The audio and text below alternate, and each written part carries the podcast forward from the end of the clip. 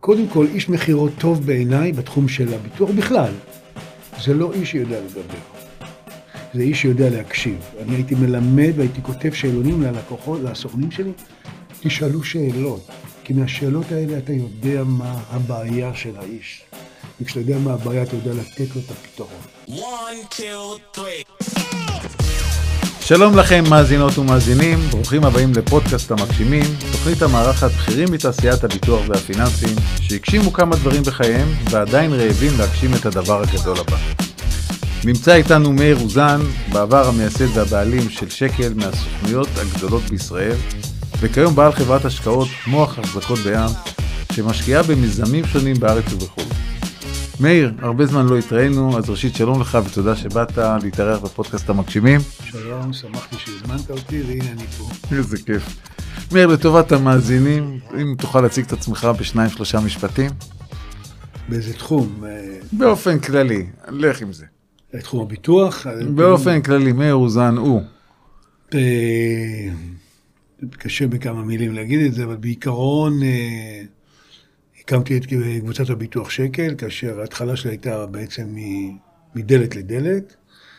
לימים אה, החלטתי להתכוונן יותר ולהתמקד יותר בתחום של ביטוח פנסיוני, ולוותר על כל יתר הדברים, מה שבדרך כלל סוכנים עושים הכל, רכב, דירות, אני אמרתי לא, אני אהיה בתחום אחד ושם אני אשתדל להיות הטוב ביותר שאני יכול להיות. וככה הקמתי את סוכנות הביטוח שקל, שלימים הפכה לסוכנות הפרטית הגדולה בארץ. עם אה, מאות עובדים, וביטחנו את החברות הגדולות ביותר בארץ. אה, אני יותר גאה לא רק על הגודל ועל הרווחיות, אלא יותר גאה על המקצועיות, על השירותים הטובים. אנחנו מהראשונים שבנינו בתוכנה ונתנו... אז אנחנו נגיע לזה לאט לאט. כן, אבל... בוא, בוא נתחיל את הרזומה. אתה נולדת וגדלת במושב אה, ניצני עוז בעמק חפר. ספר לי באיזה בית גדלת. אני גדלתי בבית אה, של הורים ציוניים. אה, אבא שלי, בחיים לא שמעתי אותו, אכלו לי, שתו לי, לקחו לי, שמו, דפקו אותי, זרקו אותנו במושב. תמיד אמר, באנו לבנות פה מדינה, ואנחנו צריכים לתת את חלקנו. בית שעבדו בו מאוד קשה, משק אוטרקי, היה בו אה, רפת, והיה בו לול, והיה בו ירקות. ו... באמת עבדנו, ואבא שלי היה דמות של אדם שבאמת מאוד רציני, מאוד עובד קשה, ומאוד מאוד מאוד ישר, מאוד הגון. וזה דבר ש... זה מסוג המורשת שאני ירשתי. אני פחות התחברתי לחקלאות. האחים שלי כן התחברו ונשארו במושב. אני בגיל 14 עזבתי את הבית, והלכתי ללמוד בבן שמן, פנימייה שבעצם אה, עיצבה אותי כ... כמי שאני גם היום. מה, מה היה שם מיוחד? אגב, גם אני למדתי בפנימייה. היה בה, אה, זה היה חינוך אה, באסכולה גרמנית ליברלית בעצם, בית ספר נקרא אלברט איינשטיין. המנהל הפנימייה, המנהל המוסד בכלל היה אריה סימון, חתן פרס ישראל לחינוך. והרעיון שלהם היה לקחת ילדים עם יכולות מה, מהפריפריה, משכונות, עולים חדשים, ממושבים, ולהשקיע בהם כדי שהם יחזרו להיות מנהיגים בקהילות שלהם.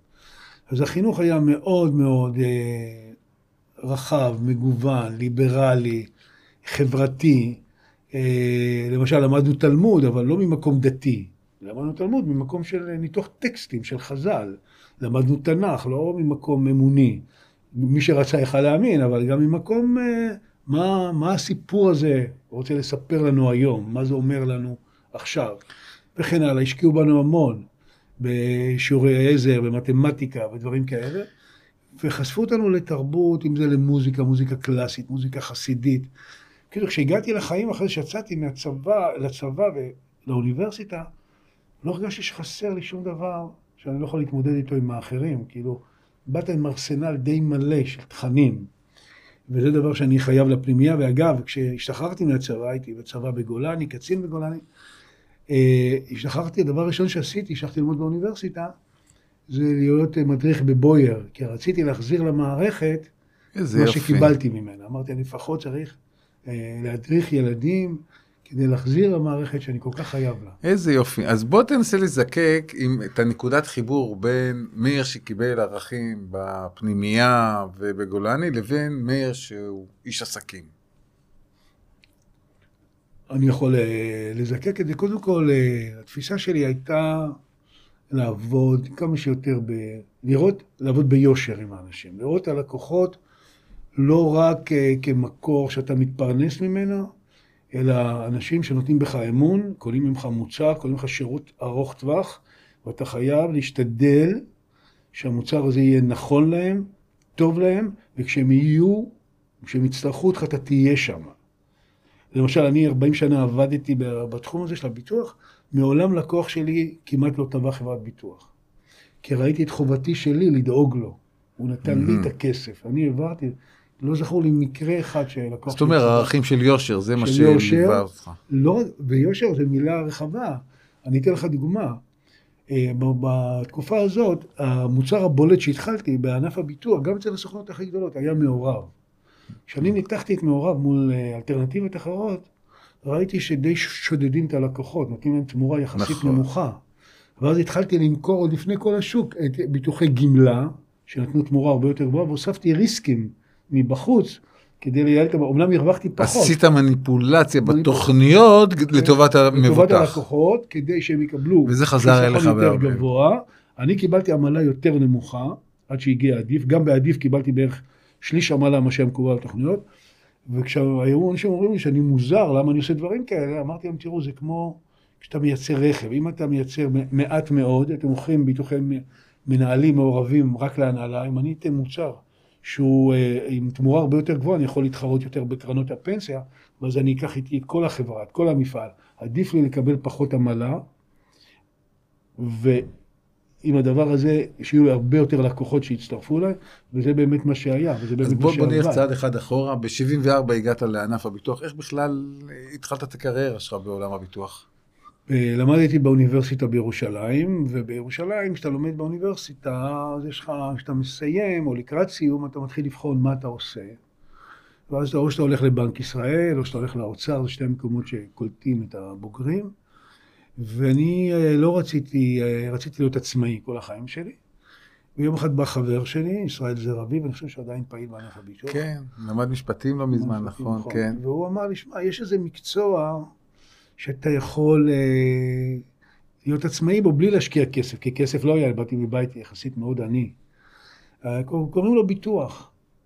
ואני הלכתי ועשיתי שלושה שיעורים ב, בירושלים, שם בסניף של הפניקס בירושלים, שם התחלתי, ומאוד התאהבתי והבנתי שאני עושה משהו, שיש משהו במוצר הזה מאוד טוב.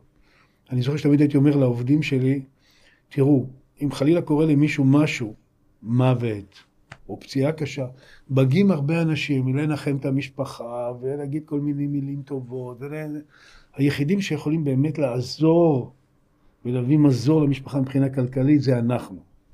אנחנו מביאים את הצ'ק, ולכן חשוב שנעשה עבודה נכונה, זו עבודת קודש. זה לא עוד מוצר שאתה מוכר כדי להרוויח כסף, זה מוצר שאם אתה עושה אותו נכון, אתה יכול להציל משפחה מחרפת רעב. זאת הייתה תפיסה שלי, נכון. וככה התנהגתי. אגב, להבדיל אלף אלפי הבדלות... אז אתה בין הבודדים או השכיחים שנכנסו לעולם הביטוח מתוך ציונות, מתוך ערכים? התאהבתי, כן. ועכשיו, כדי לעשות את זה טוב, הבנתי גם מהר מאוד שזה לא מספיק להתעסק במוצר.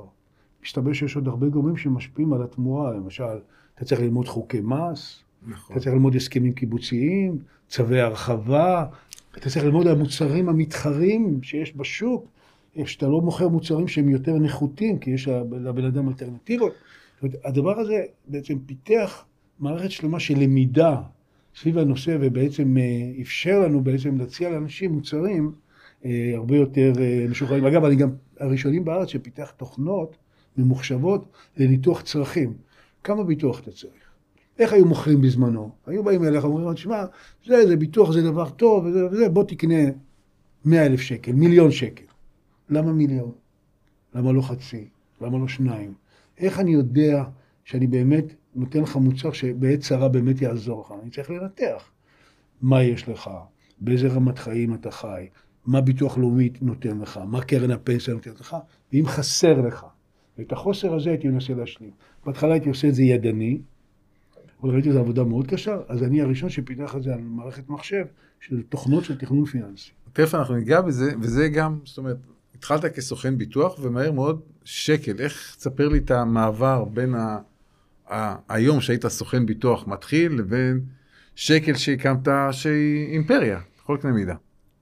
יפה. אז בשנה הראשונה שלי, כשענפתי בענף הביטוח, הייתי מצטיין כבר, והפניקס שלחו אותי, אז זה היה כנס MDRT. זה גם כן אירוע שדי השפיע על החיים שלי, כי באחת ההרצאות שם, שדיבר איזה מרצה, אחד הגדולים של הביטוח, הוא אמר, to grow with the client. אני באתי אליו בהפסקה, אמרתי לו, מה זה to grow with the client? אני עובד עם אנשים, מוכר להם במושבים, בבית שמש, בירושלים, כמה אני יכול לגדול עם אותו קליינט? או גם ככה אני הוא משלם לי הרבה כסף, הוא לא יכול לשלם. הוא אמר לי, לא, לא, בחור צעיר, אתה לא מבין. אם תיכנס לעולם העסקי, חברות, אז אתה תגדל עם הלקוחות, כי חברות, יש תחלופת עובדים, החברות גדלות, ואז אתה גדל עם הלקוחות. ואז חזרתי לארץ, והחלטתי לשנות אה, כיוון. בצד זה, שהייתי עובד בלילות ומוכר פרטים מדלת לדלת, התחלתי יותר לפזול לכיוון העסקי, והמפעל הראשון שהצלחתי בעבודה מהפכנית להביא זה נהיה חדרה. שדי פתח לי את הדלת לעולם העסקי, ואחרי זה נכנסו מגן דוד אדום, ואחרי זה נכנסו עוד גופים. זאת אומרת, אתה זיהית את העסק כמנוע צמיחה. נכון, כמנוע צמיחה, והלכתי לכיוון היותר עסקי, והבאתי איתי, אבל איך בחור ממושב, מנתניה, לוקח חברות, מסוכנים גדולים ומוכרים, אתה חייב לתת head value. אז למשל, בתקופה ההיא, כל הסוכנים היו אה, אה, מטפלים רק בלקוחות שלהם. אני באתי עם גישה חדשה, אמרתי למפעל, תביא לי את כל הלקוחות, אני אטפל בכל, גם, גם הישנים שלך. הלקוחות זה העובדים או מה? העובדים, את המנהלים, בחינם. רק תבטיח לי את העתיד, כל עוד אני טוב. תן לי את הלקוחות החדשים, וזה יצר מצב, אז נאלצנו לפתח תוכנות שמתחברות לחברות הביטוח. אני מדבר איתך בשנות ה-70 וה-80. והיינו מקבלים נתונים לגבי דיסקטים, מה יש להם, כי אחד היה בהראל, והשני במגדל. את כל זה עשיתי בחינם לוותיקים, אבל כל הגדלות השכר היו כבר אצלי, הבאות. ומכאן אז התפתחת והתפתחת, וזה מה שהניע אותך גם להקים בית תוכנה למעשה. נכון. ספר לי על הבית תוכנה, מה זה עשה.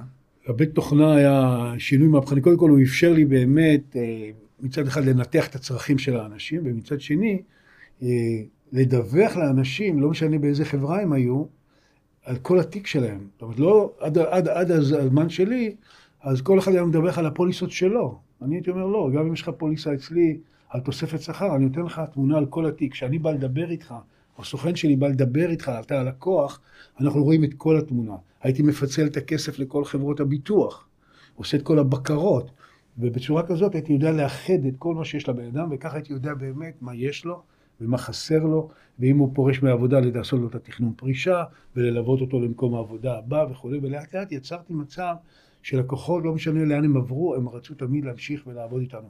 אגב, עד היום מתקשרים אליי לקוחות ומתייעצים, למרות שאני כבר 12 שנה כבר לא בענף, אז אה, הם זוכרים לי חסד נעוריי, והם רוצים להתייעץ. ולמעשה אז אתה יצרת, או אתה והקולגות שלך, כי היו עוד כמה סוכניות שעבדו במקביל, את מה שנקרא תחום ניהול ההסדרים הפנסיונים עבור, נכון. עבור מעסיקים. נכון. זה היה צורך יותר של המעסיק למעשה. זה היה צורך גם של המעסיק, ולא רק של המעסיק, וגם של העובד. הניהול ההסדרים, אה, קראנו לזה ניהול הסדרים, בין, בין היתר, אה, כשהקמנו את אה, פורום ניהול הסדרים שאני עמדתי בראשו, כי זו לא עבודה של סוכן ביטוח הרגיל. אתה מנהל הסדר לאלף, אלפיים עובדים, חמש מאות עובדים, מאתיים עובדים בחברה, זה עסק מאוד מורכב, כי לאנשים יש מוצרים שונים במקומות שונים. אתה חייב לקלוט את המידע, אתה חייב לדווח, אתה חייב גם, המעביד מעביר לך המחאה אחת, אתה צריך לפזר את זה נכון, לוודא שהכסף הולך למקומות הנכונים. למעביד, לא הרבה מול המעביד, כי המעביד היה צריך בעיקר דוחות לפיצויים, אבל צריך, א', למכור מוצרים יותר טובים מהסטנדרט, לנצל את הגודל של כמות העובדים כדי לשפר להם את התנאים. זה כמו, אתה יודע, כמו שאתה קונה אצל קמעונאי או סיטונאי. ואז בדרך כלל היינו מצליחים לשפר את המוצרים עוד יותר מהסטנדרט, וב' לתת מידע אמין וטוב על התשלומים של המעביד ועל הכספים שהולכים לכל מיני מקומות, פיצויים, תגמולים וכולי, וכמובן לעובד. בסוף הכל מכוון לעובד. Mm-hmm. שהעובד ידע כל מה שיש לו, ויראה את כל הסל שיש לו, אם זה בביטוח, ואם זה בקופות גמל, ואם זה בקרנות השתלמות, וגם כשהוא יצא מהעבודה, שיהיה מי שילווה אותו וימליץ לו איך ללכת למקומות העבודה הבאים. היית בעלים מאוד דומיננטי, אין ספק, בשקל, ולצדך היו גם מנכ"לים. נכון. זה לא חששת שכשאתה ממנה מנכ"לים זה יפריע לסגנון הניהול שלך? לא, תתפלא. קודם כל, אה, יש אה, תרבות לארגון. חוץ מזה, הרשיתי גם לכל מנכ"ל לתת את, ה... את הניואנס המיוחד שלו. בהתחלה לא ידעתי מה זה מנכ"ל, זה היה, שלא לא בדיוק הצלחתי עם זה, כי רציתי שזה יהיה בדיוק כמו שאני רוצה, ואז הבנתי שזה לא נכון. ואתה צריך לתת אפשרות ל... לאנשים להתבטא כמו שהם רוצים. ואת ההחלטות, אבל מי היה מקבל? אתה?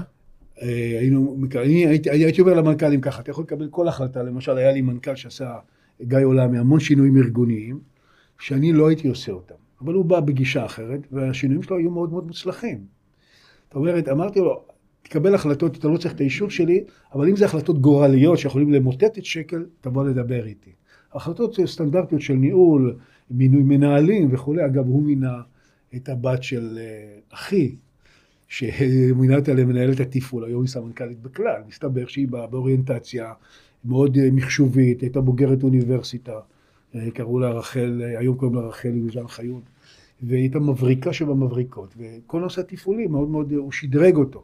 אז מאוד, בסוף הייתי מאוד ליברלי, מאוד נתתי יד חופשית, ואני אגלה לך סוד, וכדי להעצים אותו בשוק, הרבה פעמים הייתי כותב מאמר, מאמרים, והייתי שם את השם של שנינו, גם שלי וגם שלו, של האחרים, כדי uh, לתת להם uh, יותר נוכחות בשוק. הם לא נראו לי מתחרים, הם נראו לי חלק מהצוות שלי, זה בסדר. לא חששת שיעפילו עליך במקרה הזה. לא, לא, לא דאגתי בכלל. ב-2008 מכרת את הפניקס, ב... הפניקס, נכון. אפשר להגיד את הסכום? 130 מיליון שקל. נכון.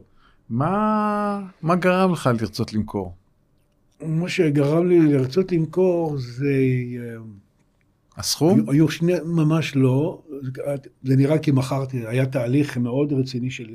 הקמתי, הקמתי מין דירקטוריון מייעץ שהיו בו אנשים משוק ההון ומענף הביטוח וענף חשבונאות וכולי, שליוו אותי. ועשינו ניתוח של הסוג. קודם כל הייתה בעיה שלא היה לי דור ממשיך. הילדים שלי, אחד בכדורגל, והשנייה פסיכולוגיה, והשלישית רקדנית, והרביעית זמרת. אף אחד לא רצה בדיוק להיכנס לתחום הזה. ודבר שני, ראינו את העתיד והבנו שאנחנו הולכים לתקופה של ירידה דרמטית בהכנסות, וגם אני לא הייתי בדיוק ילד, ואמרתי לעצמי, עדיף למכור בשיא. בסוף דינו של כל העסק להימכר, מישהו פעם ימכור אותו. מסתבר, מתברר שהפניקס עשו עסקה טובה, למרות שאז אמרו, הגזימו. זה מחיר עצום, נכון? כן. ואני שמח שהם עשו קנייה טובה. עדיין קיבלו תשתית מאוד טובה, ואני שמח שעשו עסקה טובה. אתה עדיין מעורב בשוק הביטוח? ממש לא. אני מעורב בהרבה דברים, כי יש לי בחברת השקעות שלי, אבל אני ממש לא בענף הביטוח. לא, אני בהשקעות אחרות, אם זה בנדל"ן, אם זה בסטארט-אפים, אם זה בדברים אחרים. ואתה רואה את הענף מהצד, את הענף המתפתח הזה, הדינמי הזה, איך, איך הוא נראה לך מהצד היום, הענף הזה? אני חושב שחלו כמה שינויים, שהם גם, מצד אחד יש באמת ירידה בהכנסות, אבל מצד שני, לגופים הגדולים, זאת גם הזדמנות. כי אם סיפרתי לך שבזמני, כשהייתי לוקח לטיפול שלי תיקים ענקיים של מנהלים, ולא הייתי מקבל שקל עמלה מחברות הביטוח, הייתי עושה את הכל כאילו בהתנדבות, רק על החדשים הייתי מקבל. היום השיטה שאתה מקבל דמי ניהול על כל הרזרבה, כן. בהחלט מאפשרת לסוכניות להרחיב את הפעילות שלהם ולהרוויח, למרות שכאילו המרווח הוא קטן, אבל הוא על הרבה יותר כסף. אז אתה יכול באמת, אתה רואה סוכניות שהן מתפתחות יפה ומרוויחות טוב. מאיר, אז עזבת את ענף הביטוח, אתה יכול לספר לי בקצרה על הפעילות הנוכחית שלך? כן, הקמתי בית השקעות שנקרא מוח, ואני מקווה שאנחנו משקיעים עם שכל, ואנחנו עובדים בתחום של המשקיעים, כיוון שהיה לי הסכמי תחרות עם הפניקס ולא יכולתי להתחרות, להיכנס כדירקטור בחברות ביטוח, להיכנס כשותף בסוכנויות, להיכנס לדירקטוריונים של בתי השקעות וכו'. היה לי איסור תחרות של איזה שמונה, עשר שנים, זה היה מטורף. נהניתי מהטבת מס במכירה בגלל זה, אבל... אז החלטתי שאני הולך להשקיע ואני הולך לעשות ביזור ופיזור של השקעות כדי לא ליפול בשום דבר. ואם נופל משהו אז זה לא נורא, כי יש לי... ואז נכנסתי לתחום, התחלתי להשקיע בנדל"ן בארצות הברית, באמצעות חברות כמו גאיה, כמו אלקטרה נדל"ן, גופים כאלה, גופים טובים, כמו אלטו בנדל"ן העסקי, נכנסנו לסטארט-אפים שחלקם מאוד מאוד מוצלחים. אז אתה יותר איש השקעות מאשר יזם. זאת אומרת, אם הייתי רוצה להגדיר, אתה נכון. איש השקעות, נכון? נכון, אנחנו היום יותר בהשקעות, אני משקיע בחברת אנרגיה. ב- אילו תכונות דברים. נדרשות מאיש השקעות? מה נדרש? אני חושב, אה, דבר ראשון, לדעת לשאול שאלות, לבדוק כל דבר, מגיעים לך לשולחן. למזלנו, תיק ההשקעות שלי נראה ממש טוב, למרות שגם תמיד יש כישלונות, אבל יחסית על ה... כשאתה מסתכל על גודל, המספר ההשקעות שלי, הנפילות הן יחסית מאוד מאוד קטנות. לדעת לפזר נכון, לדעת לשאול שאלות, לדעת לבקר, לוודא מי בדיוק האנשים האלה שבאים אליך, לבדוק שאנשים הם באמת אנשים איכותיים והגונים וטובים, ושיש להם איזשהו ניסיון, מוקדם. לא מספיק רעיון טוב, אתה גם צריך מנהלים טובים. ובצורה כזאת ביזרנו את ההשקעות. אני יכול להגיד לך, השקענו 20 השקעות ובחנו איזה 400 חברות, זה לא כזה פשוט. יש איזה כלל אצבע באיזה חברות אתה כן הולך להשקיע ובאיזה חברות לא מעניין אותך? אה, השקענו די בפיזור גבוה, גם בתחום הרפואי, גם בתחומים אחרים. יותר הלכתי לכיוון פחות של התמקדות בתחום מסוים, כיוון שהתחום שאני מבין בו הכי טוב זה תחום ביטוח, וכל האחרים אני לא הבנתי ממש. מה שכן עשיתי, הייתי לוקח איתי יועצים לכל תחום. אם זה בתחום הרפואי, אז לקחתי, למשל, ביטחתי את טבע, אז היה לי, היו לי לקוחות שמאוד אהבו אותי, אז הייתי מביא אותם לדיונים, אם זה בתחום הרפואי, שיהיו שותפים וישמעו וייעצו לי, האם כדאי לי להיכנס לתחום הזה, וקיבלתי המון מידע שלא יסולא בפז. הייתי לוקח איתי לקוחות לכל תחום שאני לא מבין בו, כדי שהם אה, יעזרו. וזה מדובר על השקעות אה, שליטה או השקעות אה, שותף מיעוט? לא, שותף, הולך? שותף מיעוט, שותף עשרה אחוז, עשרים אחוז, די, די פיזרנו. צריך להיות מומחה להיות שותף במיעוט, לא? נכון, כן. מה, מה, מה, מה, אני... זאת אומרת, במיעוט אתה מיעוט. זאת אומרת, איך זה יכול... אתה, בדירקטוריון, אתה בא בהנהלות, הקשר שלי עם, היזמים, עם הבעלים, בדרך כלל מאוד מאוד טוב, שהם היו רוצים, אני משתדל מאוד לעזור להם. אה, אז בחלק הייתי בדירקטוריון, בחלק הייתי יושב ראש הדירקטוריון, ובחלק אני משקיע פסיבי, נכון? גם, גם זה. איזה, אז איזה מיזמים, נגיד השקעות, אתה אומר, בהם אני לא נוגע, או בהם יש פוטנציאל שאני כן רוצה להיכנס. יש איזה כל משהו? יש מיזמים שנראים לי, למשל, מאוד מאוד אה, מניפולטיביים, ו...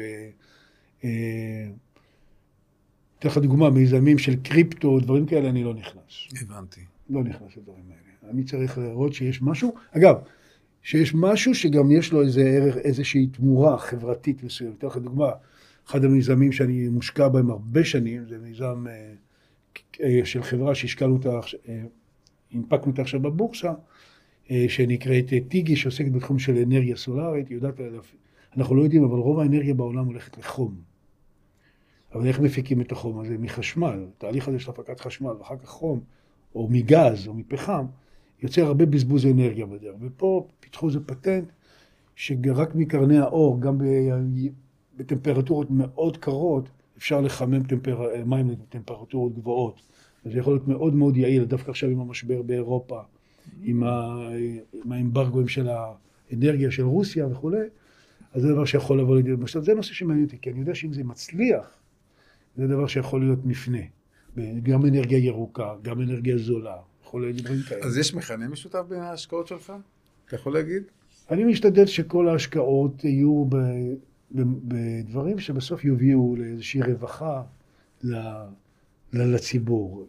אתן לך דוגמה, פיתחנו אה, אה, השקעה נוספת שלנו, זה בתחום, אה, איך אני אגדיר את זה? בתחום ה, היעילות, היעילות ובדיקה ובקרה של, אה, של שיווק של מוצרים. כלומר, הצגה נכונה של המוצרים, ו... אה, זה דברים שמוצר שמכרנו אותו לחברות ביטוח, לבתי השקעות וכולי. מוצר שבעצם מאפשר לכל איש מכירות גם לדעת מה כדאי ללקוח, וגם להראות לו באופן מיידי אה, איך הוא מתוגמל, וגם להראות לו באופן מיידי איך הוא עומד ביעדים שלו ביחס למכירות שלו. זה גם נותן כוח להנהלה אה, לדרבן את האנשים, וגם נותן לאדם אה, תחושה וידע איפה הוא נמצא ביחס ליעדים שלו וכולי. אז למשל, דבר כזה, אני חושב שבסך הכל זה עושה טוב. עושה טוב לגמרי. ללקוחות. אתה איש אשכולות, יש, אני הייתי רוצה לדעת, יש איזה תכונות אופי שאתה אומר, תודה לאלה שהתברכתי בהן, ככה מולדות, אה, ובמה עבדת עליהן? אה, אני חושב שקודם כל באמת צריך צניעות. צריך צניעות. אני, אני חושב שבתפיסה שלי כל בן אדם שחושב שהוא יודע הכל, שם מתחילה הנפילה שלו. אני גם כשהייתי בשיא שלי בענף הביטוח, ידעתי שאני לא יודע. איזה יופי. ידעתי שיש עולם גדול שצריך תמיד ללמוד יופי. אותו, וצריך תמיד להיות קשוב. יום אחד התחיל לעבוד אצלי סמנכ"ל של חברת ביטוח, ואמר לי, אגב, המיזם שבניתי איתו, הוא עכשיו נמכר ב-50 מיליון שקל, הוא התקשר להודות לי, שעשיתי אותו איש עשיר. אז אמרתי, הוא הוא נכנס ליום אחד לחדר ואמר לי, מאיר, אתה יודע, אתה בנית פה ארגון עם תרבות של ארגון לומד. איזה יופי. שום דבר, כאילו, אתה לא אומר, "אה, אני יודע מה, ואני בטוח תעשו כמו שאני... ואיזה תכונה הרגשת שחסרה לך ועבדת על זה בשביל שיהיה לך? לא... אני לא יכול להגיד לך ש... אני חושב שבהתחלה היה לי קצת קשה בנושא של אה, לנסות ולהעיז ולטלפן, ולפעמים לקבל סירובים. עד שהבנתי, עשיתי לי שינוי בראש, והבנתי שבעצם הסירוב זה עניין רגשי, הוא לא למאיר. לגמרי. הסירוב הוא למוצר, אז אולי אני לא מציג טוב את המוצר, אני אגלה לך משהו. כשהייתי נכשל במכרזים, אתה יודע מה הייתי עושה? הייתי ניגש לחשב של החברה והייתי אומר לו, תשמע, אני יודע שנכשלתי. תספר לי למה. איפה לא הייתי טוב? איפה אני צריך להשתפר? איזה יופי. אתה מבין? לגמרי. הייתי שולח את העוזרת שלי לחברות, לא לשאול כמה אנחנו טובים. תספרו לנו איך להשתפר. מה אנחנו לא טובים, כדי. שנוכל לשפר. כי ידעתי שאם אני משפר בחברה אחת את התוכנה, אני משפר לכל הלקוחות. בצורה כזאת. מאיר, זמננו עומד להתקצר, ואני גם עכשיו. סקרן על החיים האישיים שלך, והייתי שמח להבין מה עוד אתה עושה מעבר לפעילות העסקית, לחיים, למען מאיר עצמו. זו שאלה מאוד מאוד טובה. אני מאוד מאוד עסוק בפעילות העסקית. אני רוצה להוריד קצת מהפעילות העסקית וקצת יותר לרווחה שלי. הגיע הזמן, ילדים, נכדים וכולי. יש עוד תחום שמאוד מעניין אותי ומרתק אותי, זה התחום של יהדות. תמיד שאלתי את עצמי, איך יכול להיות שממדינה כל כך קטנה ועלובה במידל איסט, יצאה תרבות שכבשה את העולם. יותר מהתרבות המצרית, יותר מהאשורית, יותר מהיוונית. ובעצם דרך הנצרות והאסלאם, שהם ספגו ממנה את הרעיונות, הפכה בעצם לתרבות הכי, הכי עוצמתית בעולם. וזה דבר שגרם לי מאוד מאוד להתעניין בתנ"ך, ואני קורא ואני לומד, ויש לי גם חוג בצהלה לפרשת שבוע ולחגים שאני עד היום עוסק בזה, וזו אהבה מאוד מאוד גדולה שלי בדברים האלה. ועוד דבר יש בזה, אני אומר, אי אפשר להתייחס לסיפורים האלה רק כסיפורים שהיו לפני אלפי שנים. אנחנו צריכים כל הזמן לשאול את עצמנו, מה הסיפור הזה אומר לנו היום? למשל, מה הסיפור של יוסף ואחיו אומר לנו כהורים על חינוך ילדים? מה הפוטנציאל והסיכון שאתה מעדיף ילד אחד באופן גלוי על פני ילדים אחרים? עד לאן זה יכול להגיע עד כדי רצון לרצח? זאת אומרת, יש המון מסרים בתנ"ך שהם מסרים אנושיים ברמות בלתי רגילות. אפרופו ימינו אלה, המשפט הזה של ארור לוקח שוחד, שהשוחד זה אחת המידות הכי מגונות במקרא. מה אנחנו עושים עם זה היום? איך אנחנו מתייחסים לתופעות כאלה היום, בייחוד שאתה אדם שהוא עם מסורת דתית, עם רקע דתי? האם הציווי הזה מילה שכתובה שם, או שזה דבר שמחייב אותך? לשם אני לוקח, אני לוקח את זה למקום האישי. הבנתי. זה מרתק. מרתק, זה יפה. מרתק מאוד. מאיר, וככה לסיום, אה, למאזינים, לטובת המאזינים, אם אתה יכול לתת שלושה טיפים שעשו את מאיר למה שהוא היום. אני יכול לתת שלושה טיפים, אני יכול להגיד ככה, קודם כל, איש מכירות טוב בעיניי בתחום של הביטוח בכלל. זה לא איש שיודע לדבר, זה איש שיודע להקשיב. אני הייתי מלמד והייתי כותב שאלונים ללקוחות, לסוכנים שלי, תשאלו שאלות, כי מהשאלות האלה אתה יודע מה הבעיה של האיש. וכשאתה יודע מה הבעיה, אתה יודע לתת לו את הפתרון, קודם כל. שתיים, תבינו שכשהתחלתם עסקה, אתם, חובת ההוכחה עליכם לתת שירות טוב. אל תבגדו בלקוחות, אל תגידו, קיבלנו את העמלה, הלקוח הזה הוא נודניק. תמשיכו לתת לו שירות, גם כשנדמה לכם שאתם עושים את זה בחינם, כי כבר הרווחתם. כי כבר הרווחתם.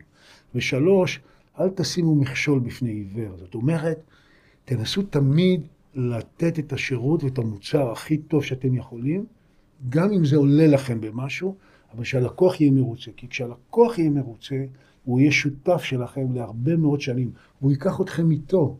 אתה זוכר בהתחלת ההרצאה דיברתי לגדול עם הלקוחות? נכון. אתה יודע כמה לקוחות קיבלתי מזה שלקוחות שלי עזבו והגיעו למפעלים אחרים, והתעקשו שאני אמשיך איתם. מה זה אני? אני והחברה שלי. והדבר האחרון אולי הייתי אומר, תהיו צנועים, תלמדו, תשאלו שאלות, אל תפחדו להביא את האנשים הכי מוכשרים. אני הבאתי את אקטואר האוצר לעבוד אצלי, את אלן פפרמן. כולם אמרו לי, מה אתה מביא את אקטואר האוצר? אמרתי, הוא טוב באקטואריה, אני טוב בדברים אחרים. אחד ואחד ייתן שלוש וחמש. תיקחו את האנשים הכי טובים סביבכם, תעשו את הארגון שלכם חזק, ואז הדרך שלכם להצלחה הסלולה. מאיר, היה לי עונג ותענוג לארח אותך כאן, להקשיב לך. אתה שילוב של שורשיות עמוקה והרבה מאוד ליברליות. אתה בעשר אצבעות עשית המון המון דברים. הסתת גוף מאוד גדול, אימפריה שקל. אני ממש, תודה רבה שבאת להתארח תודה ושמחתי. לך שהזמנת אותי, ואני מקווה שמישהו יקלוט את המסרים האלה, ואם זה ישפיע על כמה אנשים, יעשה להם יותר טוב, שתינו הרווחנו. הלוואי, יופי, תודה מאיר.